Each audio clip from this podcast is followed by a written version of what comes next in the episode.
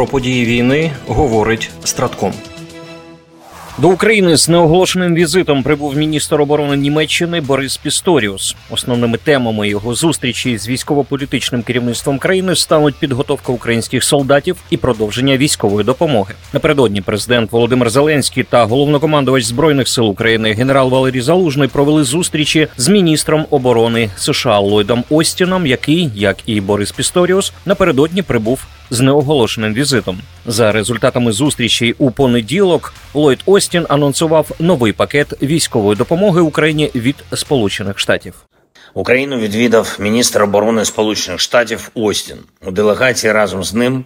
Також і верховний головнокомандувач об'єднаних збройних сил НАТО в Європі Каволі. Дуже продуктивна розмова, і важливо, що напередодні нового засідання у форматі Рамштайн.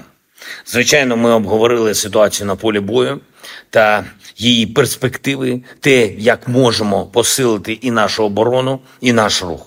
Є новий оборонний пакет для нашої держави від Сполучених Штатів. Я вдячний. Зокрема, буде більше артилерії, снарядів, які потрібні саме зараз.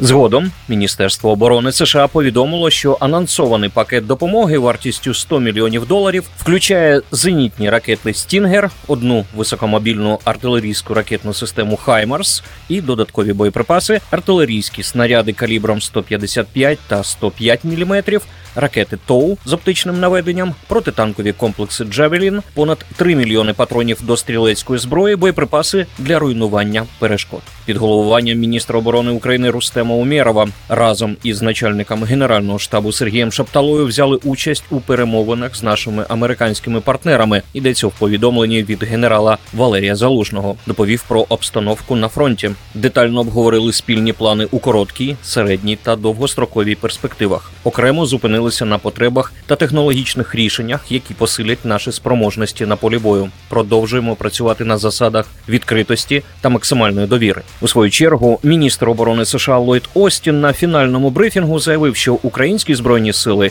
готові до бойових дій узимку і мають всі необхідні засоби для успіху. І звісно, сказав глава Пентагону, вони виконали велику роботу цього року.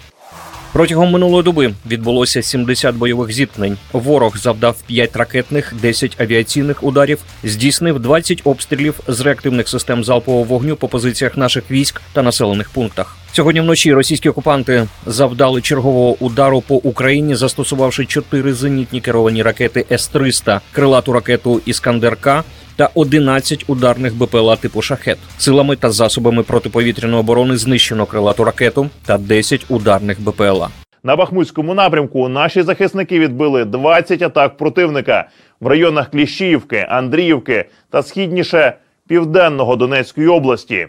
Також Сили оборони України продовжують штурмові дії південніше Бахмута Донецької області, завдають ворогу втрат у живій силі та техніці, закріплюються на досягнутих рубежах. У зоні відповідальності оперативно-стратегічного групування військ Таврія на Авдіївському напрямку загарбники не полишають спроб оточити Авдіївку. Наші воїни стійко тримають оборону та завдають ворогу значних втрат. Безуспішними були наступальні дії противника східніше Новобахмутівки, Степового, Авдіївки та Первомайського Донецької області, де підрозділами Сил оборони України відбито 10 атак.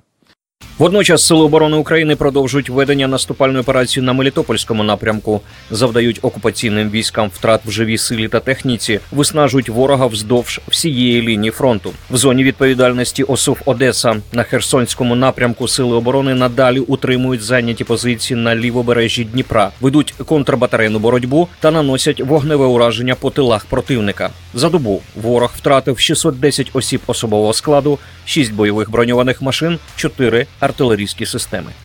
Перший заступник міністра оборони генерал-лейтенант Олександр Павлюк презентував західним партнерам концепцію спеціально створеної при міністерстві оборони України структури, основною метою якої є організація всебічного забезпечення неперервного процесу інтеграції багатоцільового літака F-16 у загальну систему сил оборони України. Програма матиме два етапи розгортання: перший швидкий трек розрахований до кінця 2024 року. Другий масштабування. Основними напрямками роботи стануть підтримка та розвиток інфраструктури аеродромів і авіаційних баз, всебічний захист аеродромної інфраструктури, включаючи систему ППО, відбір та навчання льотного складу і іншого авіаційного персоналу, підтримка життєвого циклу літаків і логістичне супроводження, міжнародна комунікація та інші юридичні, фінансові, безпекові і адміністративні функції. За словами першого заступника Міноборони, зараз за сприяння іноземних експертів в Україні продовжується оцінка аеродромів для багатоцільових винищувачів. А перші українські льотчики та інженери продовжують навчання на F-16, яке розпочалося у серпні цьогоріч.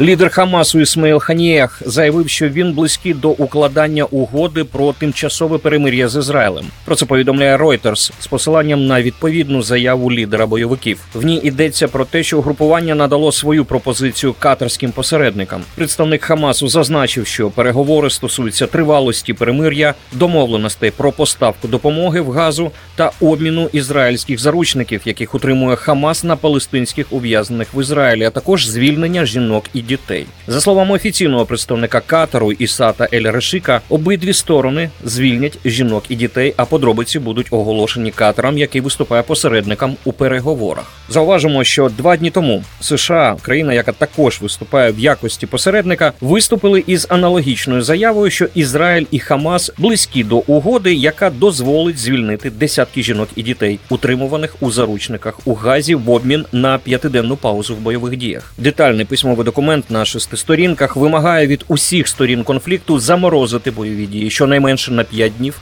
а початкові 50 або більше заручників будуть звільнятися малими партіями кожні 24 години. За допомогою повітряного спостереження буде здійснюватися моніторинг пересування на землі, щоб контролювати цю паузу. Припинення бойових дій також має на меті дозволити значно збільшити обсяг гуманітарної допомоги, в тому числі палива. Переможемо. Програма створена управлінням стратегічних комунікацій апарату головнокомандувача Збройних сил України.